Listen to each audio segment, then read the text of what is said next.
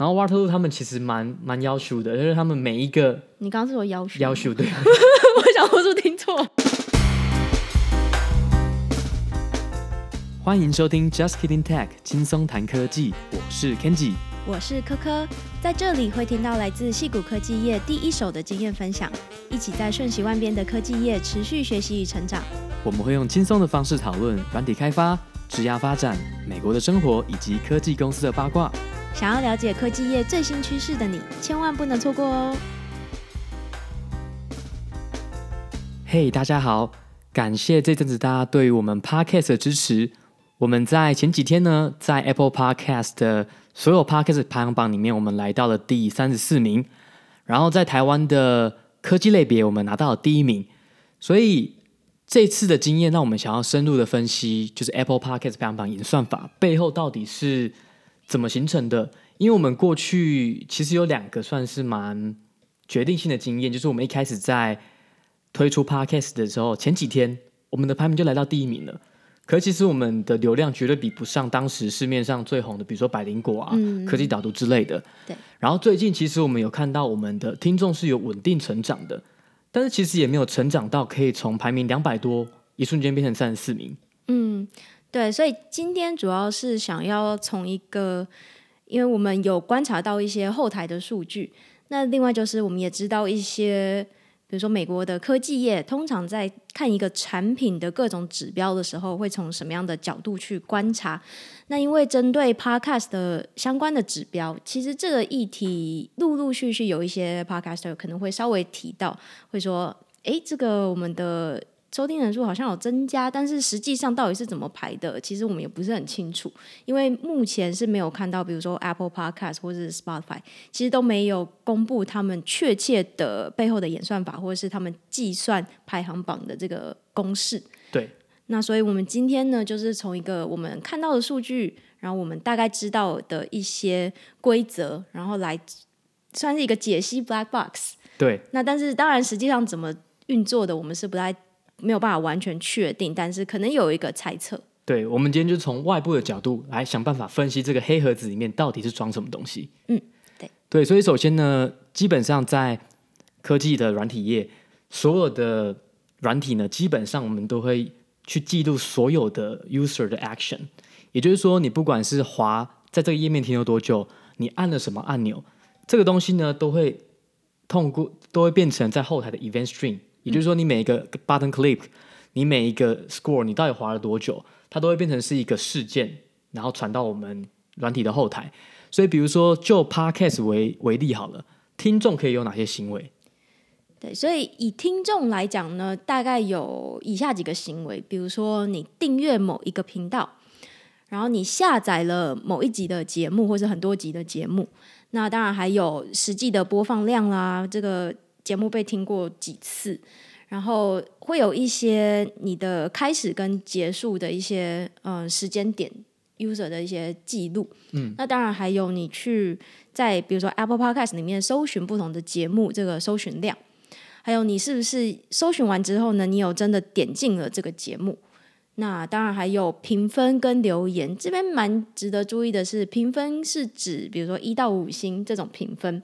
那留言是你除了评分以外，你还有加入一些文字的讯息，比如说哦，这个频道真的太赞啦，或者是这个频道太逊了等等这种。嗯、那这两个也是会纳入考量的。对，所以其实值得注意的是，这边的听众的行为啊，我们假设从软体的后台来看的话，可能会是说哦，科科他播放了某一个频道的某一集。然后这时候会有另外一个人，比如说跟科科根本不相关的人，就是他会，这是所有的 raw data，比如说会说、嗯、哦，Kenji 播放了什么什么，或是某另外一个 user 小明呢，他搜寻了什么什么节目，也就是说，所有的这东西都是原始的，它并没有跟任何的，它里面当然会记录说，哦，你是做了，你对于什么节目的某一集做了什么事情，但如果你直接去看它的 log file 的话，它彼此之间可能是没有关系的，它就是最原始的方式去储存所有用户的行为。他可能说：“哦，这个 user ID 对某一个频道可能会有个 channel ID 的某一个 episode episode ID，他做了什么样的 action？可能是播放、停止或是订阅，所以以此类推。所以后台一开始看到的所有的资料都是蛮原始的。嗯，对。那所以这些资料通常会经过我们所谓的 ETL 这种 pipeline 嘛，就是 extract、transform 还有 loading，经过这些清理啊、转换，然后才能做成一个，比如说每天你可以去看某一个指标的观测。所以这个就是一个算是 data engineering 资料工程，还有一些分析师他们会合作去。把这些指标从原始的资料转换成一个可以每天看的 dashboard，这算是一个算是资料科学当中的一个领域了。对，所以我们可以把这些听众的行为转换成一些最基本的指标。嗯，那其实这些最基本的指标，大部分的人应该会蛮直觉嘛，比如说订阅数嘛，嗯，对不对？就是目前你在里面就可以看到的一些行为，基本上都可以转成一个相对应的指标。那还有什么其他的听众的基本指标可以参考的？你说听众的，哎、就听众的行为，它可以就是产生，比如说订阅嘛，或者是说下载次数，对不对？嗯，他下载哪一集，下载了多少？对。那另外当然还有，刚刚有稍微提过播放的次数嘛，还有播放的长度等等。那这个应该是可以针对 user 个人，然后另外针对频道可以分别去做计算，这样。对，所以比如说你某一个 user 呢，他按了 play，后来又按了 stop，那你就可以根据这两个 event，你把它哎发现是针对同一集的事件，你把它绑在一起，你就知道说哦，这个使用者呢对这一集播放了多久，嗯哼，就可以产生这个这个指标。对，那我们刚刚讲的是听众的行为嘛，那其实创作者本身他也有一些行为可以用来当做一个对参考，尤其在计算排名的时候。比如说，你上传节目的一些所谓的 metadata，就比如说节目的资讯啊，或是节目的类别。那另外还有节目上传的呃频率，或是每一集的长度等等。那这些都是一个属于创作者方面可以去记录的行为，那就可以再转换成创作者的指标。对，所以比如说哦，我们每个礼拜好都上传了一集，好，他他在后台看到的是 OK，这个人在。比如说星期天上传了一集，星期三又上传了一集，嗯，然后他可以根据这个资讯呢，去创去知道说，哦，这个节目呢的更新频率有多少，然后他们又可以再去做额外的分析，比如说它里面的节目的资讯内容，嗯，可能用一些 NLP 就是自然语言处理，就知道说，哦，它可能有哪些关键字，对不对？嗯，对。比如说我们很常提到矽谷科技业软体工程师，那他可能就可以把这些资讯。经过处理之后，原本是 raw data，原本只是说我们上传的什么内容，嗯，但是他们一定要有产生一个比较有意义的指标，让我们在做决策的时候可以根据这些这些有意义的指标来做决定。嗯，是的，对，那所以我们讲到目前为止，其实都讲到的是大部分人都可以讲得到的，比如说我们就看订阅的数，其实大部分算成长数了，订阅的成长数啊，或是播放次数、播放长度。跟比如说上个礼拜的成长，嗯嗯嗯，对不对？对。那为什么柯柯在笑呢？哦啊，是这样子，插播一下，就是呢，就是我们昨天去领养了一只猫咪回来，然后它现在一直在背景叫来叫去。对，真的很可爱。我们其实没有，我自己是没有想过我们有一天会养猫啊，但是柯柯很喜欢，然后我发现带回来之后还蛮开心的。嗯、对，就是 Kenji 他本来是说。就是蛮中性的，就是养或不养都可以，因为他本来应该是比较喜欢狗的，结果谁知道带回来之后，我不知道是不是因为它是一只母猫的关系，所以他好像比较喜欢 Kenji，那我现在觉得有点尴尬。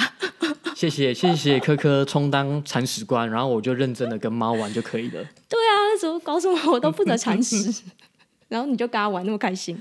没错，啊，反正他他现在有一点嗯，就是还在习惯我们的新环境当中，所以。可能会听到他在背景喵喵叫的声音，我不太确定。但如果我听到的话，就请包涵一下。对，没错。所以说，讲到目前为止呢，这个是大部分我们看台湾的 Podcaster、美国 Podcast 或者是一些文章在探讨说，Apple Podcast 可能会考量到哪些点，都会讲到这些。嗯，订阅数、下载次数、播放次数、播放长度，还有评价等等。这些我相信绝对是最主要的几个指标，嗯，因为毕竟这几个指标就可以明显的表现出你这个节目红不红，受不受大家欢迎，嗯，对。但是就我们自己经验来讲，哎，的确我们在刚推出的时候，可能前几天直接冲到第一名，曾经打败过我们的教主百灵果，嗯，那当然就只有就是那短短的几天啦，嗯嗯嗯。那原因是什么？原因就是我们从完全没有任何的订阅跟播放。一定是瞬间冲到，哎，瞬间很多人，嗯，瞬间很多人看嘛，所以这个成长的倍数可能是几百倍这样子的成长。对，就这个成长率非常的高，即便整体收听的观众其实可能比不上百灵果的一集，但是因为这个成长的所谓的 momentum，这个动能很瞬间很高，所以让我们。就你就瞬间就到了全台湾 podcast 的第一名，那当然一下就回来了。嗯、对，所以我们后来大部分是在两百名左右徘徊了。嗯，对对。然后，但是我们最近就观察到说，哎，奇怪，我们其实听众虽然有稳定成长，嗯，但是突然就从两百多名直接跳到三十四名，这个幅度其实是蛮大的。嗯，那这代表说，其实不只有我们刚刚讲的那几个主要主要指标，一定有一些衍生的指标，其实也很重要，只是大部分人不晓得。嗯对，就是比较没有去，就是可能要看到像我们看到的数字，才会去察觉这件事情。嗯，对，所以比如说有一些衍生指标，我们假设是针对新的听众好了。如果说今天 Apple Podcast 想说想的是说，我要怎么样增加新听众的粘着度？嗯，好了，那他可以去去判断说，OK，现在有一个新有一批新的听众进来，听完我们的节目之后有没有订阅，他的收听行为会不会怎么样？然后他有没有办法回？他有没有回去听之前的节目？嗯，我们可以以此类推，举非常多例子。也就是说，他可以针对新听众去做另额外的分析，嗯，产生一些衍生的指标。嗯，所以，或者是说，比如说举个例子好了，假设呢，这是这个听众呢已经是原本的 Apple Podcast 的使用者好了，诶，他可能每周花在所有的 Podcast 节目里面，可能是 OK，假设两个小时。好，那今天有一天他听到了我们的节目。结果他他的周听时从两小时变成三个小时，嗯，哎，他们就发现说，哦，说不定这个节目其实有助于增长，就是新的用户，新的用户，然后他们的粘着度、收听的时间，对他们有助于增长，说在 Apple Podcast 的收听总时长，嗯，对不对？那如果今天假设有另外的节目啦，假设以跟我们为例好了，他可能是哦，原本听众听了他们节目之后，收听的时数从两小时。哎，变成还是两小时，原因是什么？他挤压了其他节目的时间，可能这个听众呢，哦，听了这个节目好，虽然有听，可是他挤压其他听众的时间，或许，或许这就不是 Apple Podcast 想要优化的，嗯，所以它的排行可能就不会有显著的提升。嗯，我觉得这个跟这个产品，也就是在我们的例子当中是 Apple Podcast，它现在在不同的市场、不同的国家，它目前成长的状况，其实会对它。如何去计算这个排行榜也会有很大的关系。嗯，因为像我们的假设是，比如说在台湾，可能目前收听 Podcast 的人数还是没有那么多。即便过去的几个月成长非常的迅速，但其实跟比如说 YouTube 来比好了，这个用户的数量还是非常的少的。对，也就是这个市场本身它还有非常大的潜力，可以成长到更多的用户。嗯，那在这种情况下，Apple Podcast 它要注重的就会是。能够帮他扩大这个使用者的基数的这样子的节目，或许对他来讲，会比现在已经很 popular 的节目来说，还要更值得推送给新的。其实也不是推送，但是值得让他有更高的排名。当使用者在搜寻节目的时候，对，因为其实大家这边要注意一下，就是 Podcast 还是属于一个蛮原始的一个产业，不像 YouTube，就是广告啊跟那些推荐影片都已经很成熟了嘛。嗯，所以。大部分我们听众在使用 Pocket 的习惯会是这样，就是你知道一个节目，你主动的去订阅，主动的去搜寻，然后开始听，嗯、对，而不是被动的，比如说有一个动态墙可以直接看。嗯、所以大家要怎么知道说，哎，哪里有好的节目？除了透过口耳相传之外，另外一个当然就是透过排行榜嘛。嗯，所以他们这个排行榜有一定程度的引导效应。所以如果他们的排行榜只列出，比如说现在真的都已经很红的，而不是。最近 trending 就是有趋势，有可能有机会起来的话，那他们可能听众的时长可能都是差不多的，就是他的周周的听时可能会差不多。嗯，但假设他们目标是像我们刚刚讲的，想要增加听众听 podcast 的总时间，那他就可以想办法去找一些潜在的节目，它可以有有效的促进这个这个 metric。嗯，就是让更多的用户加入这个听 Podcast 的行列，那可能这个是跟他目前想要达到的阶段性目标是有符合的。对，那随便再举一个衍生指标的例子好了，比如说同样是比如说两个节目好了，同样增加过去一个礼拜增加一百个订阅，好，比如说 A 节目呢，它可能一百订阅都是来自既有的 Apple Podcast 用户好了，好，那那代表说，哎，其实它可能只是多一个节目听。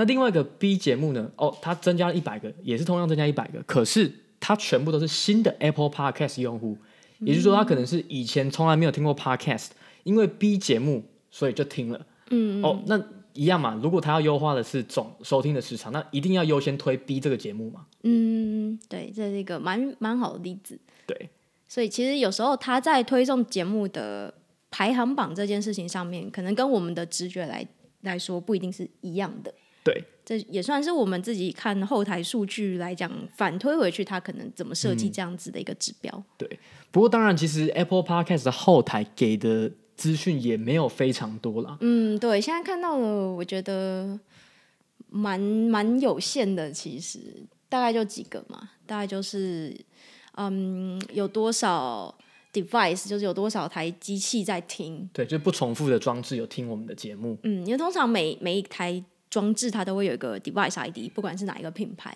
那还有就是所有的总收听的时数，嗯、那再就是每嗯每一台机器它平均收听多久，可以把它想象成是每一个用户他花多久的时间在收听 podcast。对对对，大概就这样子而已。那另外就是一些分年龄群啊，分地区。对。但我最近觉得很有趣的，其实它地区分的还蛮细的。嗯。比如说，如果在东京的话，就还可以；就如果是日本。它会先分成，比如说东京，然后东京还可以分到好几个不同的区哦，真的、哦、可以分到很细，是不是？对，可以分很细，所以我觉得还蛮有趣的。对、嗯，就可以发现我们有一些我们没有想过的地区的听众，这样、嗯。对啊，我觉得我们可以找一个找一集，或是分分享一个文章来看我们听众分布在哪些地方。嗯，对。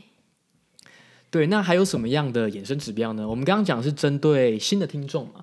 那我们现在假设好，假设 Apple Podcast 到某一个程度之后，或者 Spotify，他们现在也在强推，嗯，就是 Podcast 产业嘛。嗯。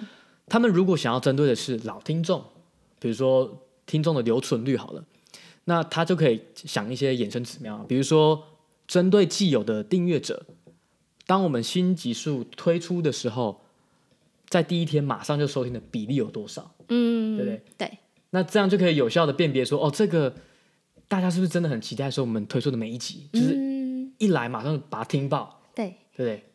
那听完的比例有多少？就是你开始收听，跟你最后听完一整集，到底它这也是不一样的嘛？有可能就是大家哦都按了 play，很很开心，第一天都按，但是没有听完。嗯，那这可能也不也不够好嘛？嗯，就不见得是一个适合推送出去的节目，这样。对对对，然后或者是可以考虑说留存率。就是说，虽然说你有假设一千个订阅用户，或是一万个订阅用户，嗯，可是只有二十 percent 的人，他们是有固定在听你的新集数，那这样其实那个订阅数也不见得重要嘛。嗯，对，对，是。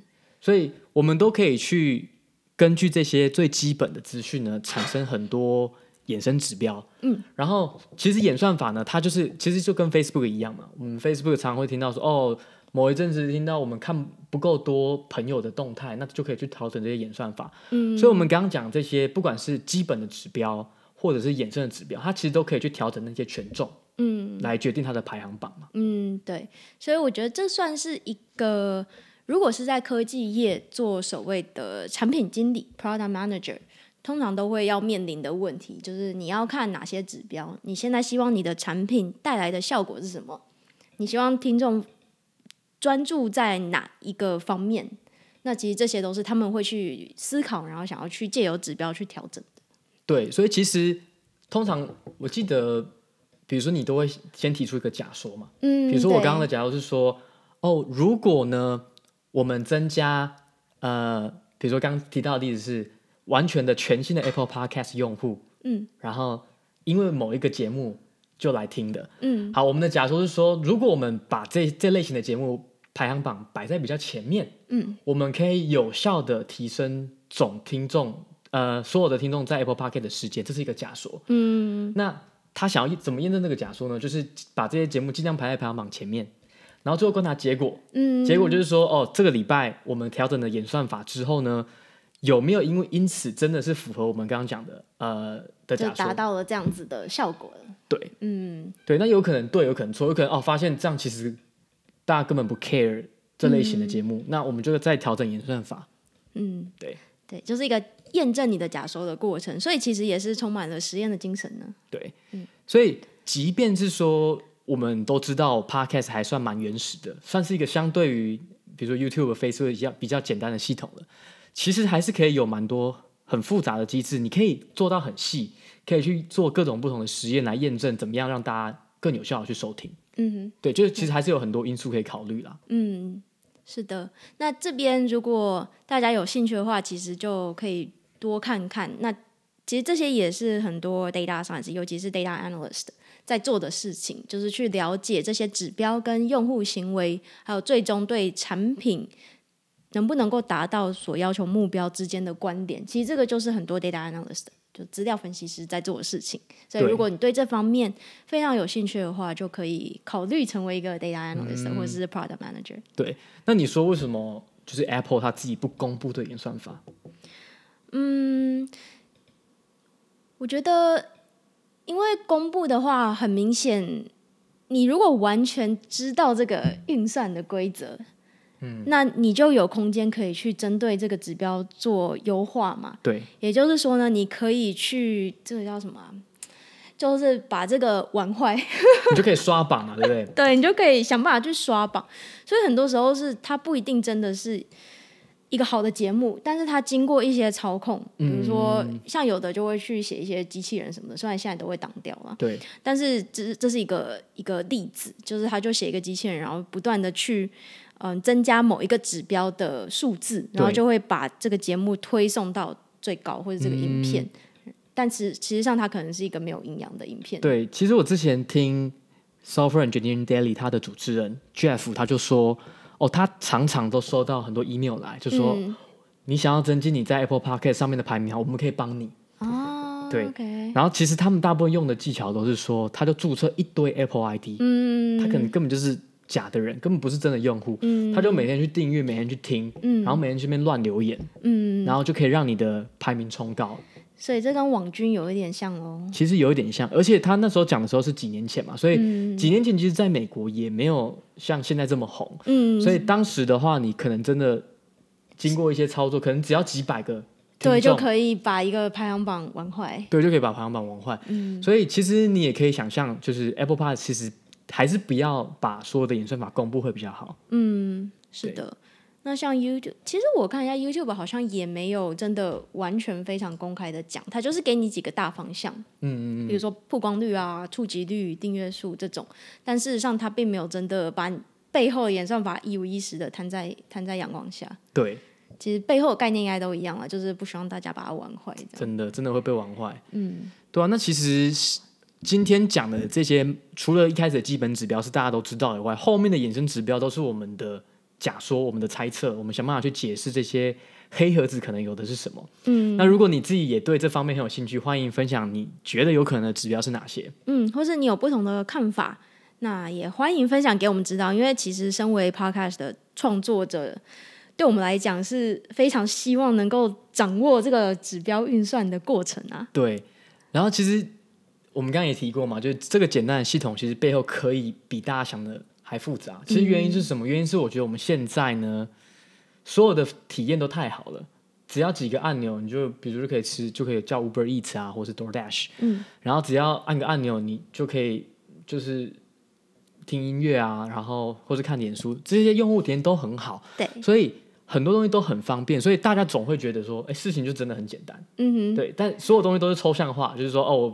把这些界面弄得很好，其实背后还是很复杂。所以，嗯、其实今天顺便要带一个观念，就是说，很多时候不要假设这个世界的运作都很简单，都是假设说你都知道怎么运作。嗯、其实魔鬼藏在细节里，还是有很多可以操作、可以努力的空间在里面。嗯，就一个不小心忽略了一个细节，可能结果就跟你想的不一样，也可能会出一个很大的错误。对，嗯，好有教育意义啊！没错。好，好啊，那接下来我们就。进入我们的 Q&A 时间吧。好，那这一周呢，也很感谢有在 Instagram 上面 follow 我们的听众。那我们也收到了一些问题，我们今天就来一一回答一下。好，诶，要要念这个账号吗？哎，不用了，其实就从这边开始，最最早问的问题开始回答吧。首先第一个是研究生最应该精进自己哪方面的能力？slash 该为了实习而休学吗？我觉得这有点跳痛，就是说，为什么实习一定要休学？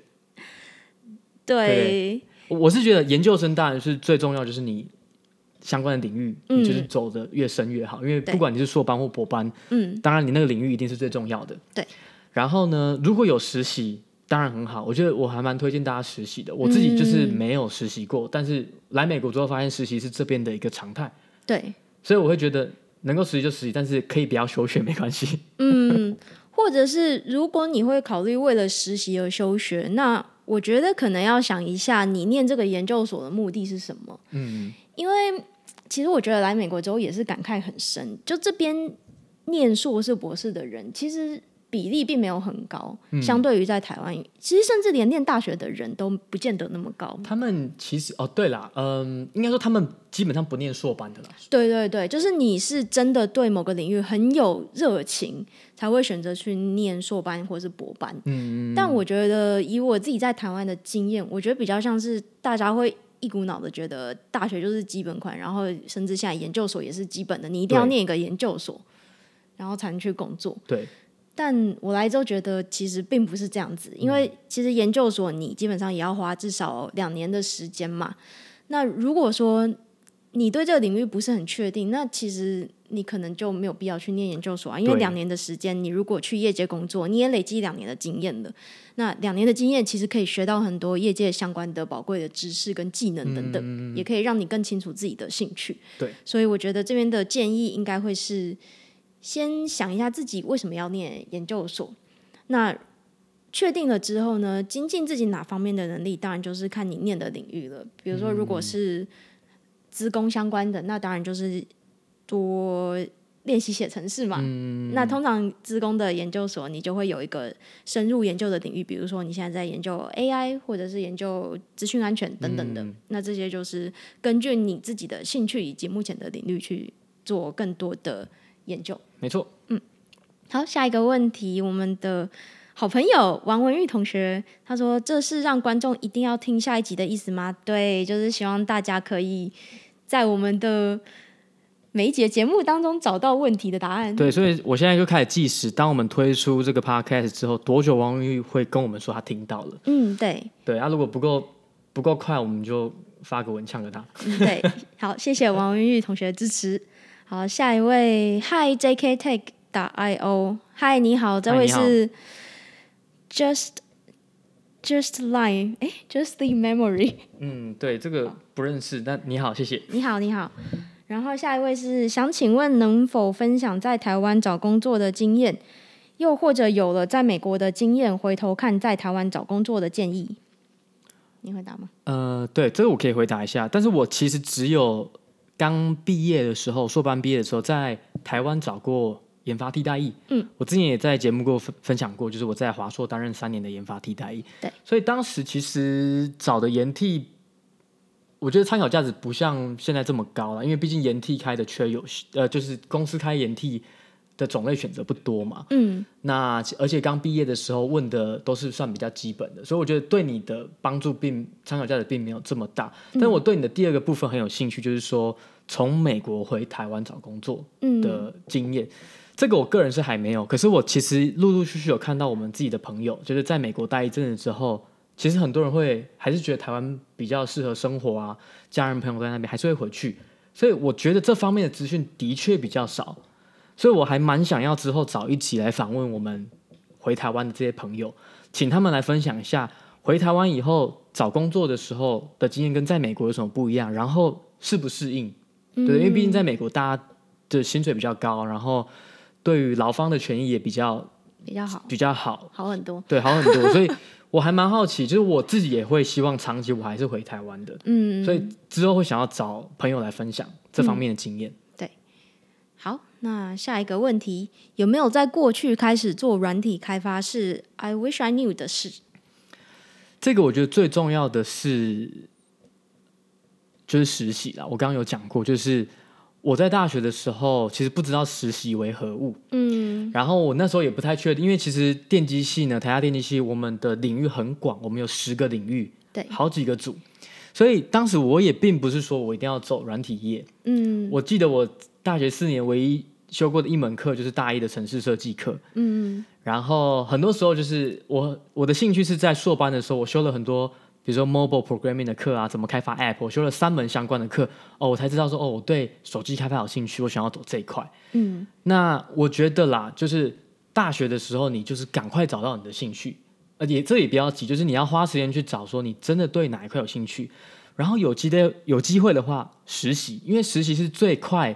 可以累积业界经验的时候，你可以很早就知道说，嗯、哦，你毕业后有可能的工作方式是什么，工作形态什么，你喜不喜欢？嗯，所以我我会希望，如果我要对我大学自己说，哦，你未来如果已经有兴趣了，那赶快找个实习，因为实习学到的可以帮助你很多。真的，其实在这边很多大学生，他们从大一的暑假就开始实习了，所以。很多我们看到的一些，比如说来面试的人，他们大学刚毕业，但是就已经有比如说四五个实习的经验了。嗯，我觉得其实是觉得蛮蛮 shock 的。对，因为当我回想我大学毕业的时候会什么，其实真的会有一点，哎，我对业界一无所知。我觉得我是一张白纸，哎，真的。但是跟这边的大学生相比，他们大学毕业的时候就已经在四家不同的公司实习过，嗯，而且可能是比如说是。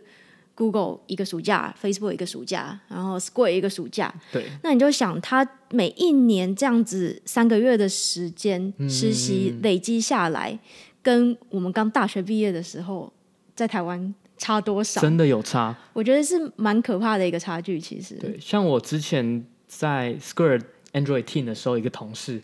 他就是 Waterloo 毕业的，嗯，然后 Waterloo 他们其实蛮蛮要求的，就是他们每一个，你刚刚是说要求？要求对，我想我是听错了。他们每一个毕业生基本上要有五个，他们叫 Co-op 不叫 Intern，就是基本上是比较长的实习，他们大概是学期间也可以。做的。对，他们可能不只是暑假，他们可能春、嗯、春天也可以，或冬天也可以。嗯，然后呢，他等于是在来 Square 之前就有五个 Co-op，一次是四个月。嗯，所以也就是说，他在正职之前就已经有二十个月的工作经验了。哇，真的是很多，将近两年。对，而且又是在不同公司，所以你的适应力一定比、嗯、比其他没有实习过的人好啊。真的就已经知道，一开始刚进公司的时候，可能要从哪些事情赶快开始做，就会比较容易上手。这个真的是差蛮多的。对，好，下一个问题。下一个问题，这个是我们的好朋友俊志写的。台大医院邱俊志医师。对，很想念主持人怎么办？俊志，我也想你，想我的时候就听我们的 podcast 吧。好啦，这个就让你们甜蜜一下。好，下一个问题。有考虑要介绍硬体工程师吗？嗯，我们对硬体其实没有那么专业啊，我必须说。所以如果我们我们两个主讲的话，等于是害了大家。所以我们可以考虑的是找一些朋友在硬体，比如说有些朋友在 Apple 的硬体工作，对，我们可以找他们来分享，这样子大家也会有比较完整知道说现在的硬体工程师。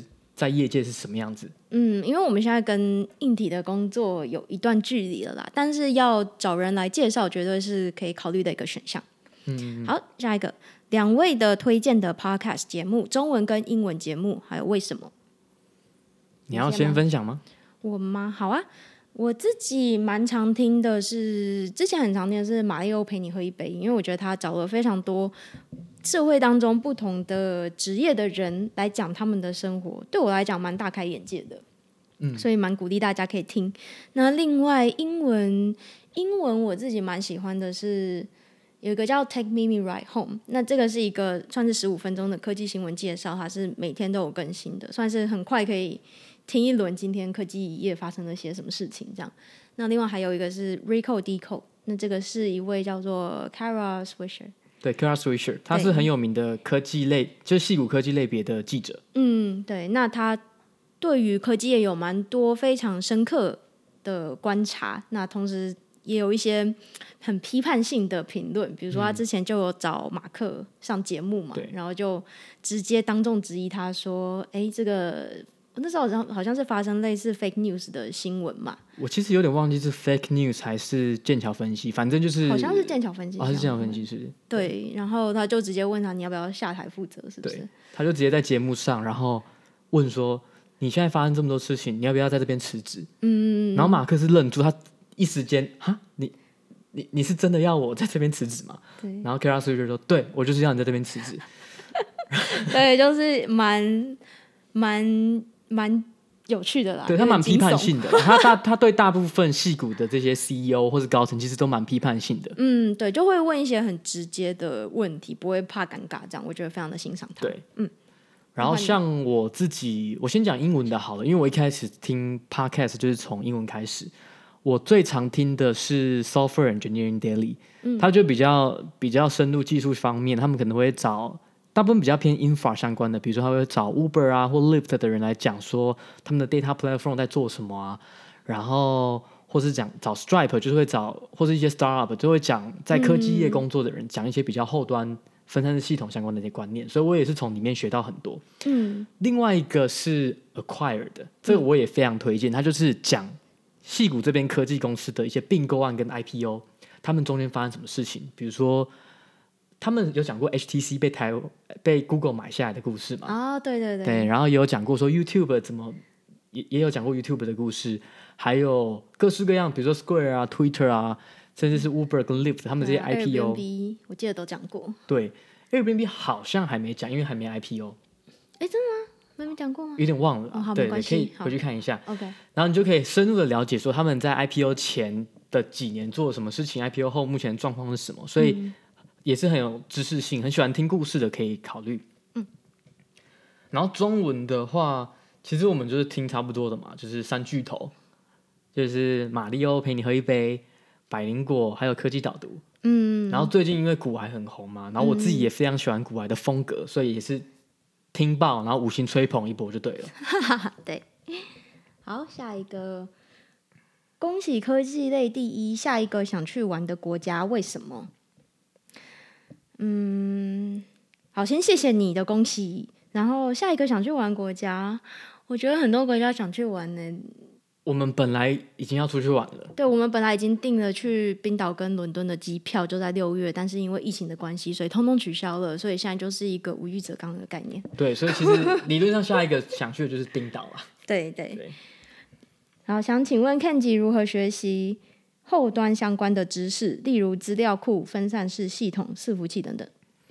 哦，这是一个很大的问题，这可以可能可以做一集，但是我这边先简单讲一下。嗯，其实。最好的学习方式绝对就是直接实做，然后呢，但是这边有个概念是说，你实做不是只是说知道它怎么用就好。比如说你今天使用 DynamoDB，或是你今天使用 Redis 这些资料库的时候，你最好把它的技术文件大概读一遍，知道说他们在设计的时候是有什么样的考量。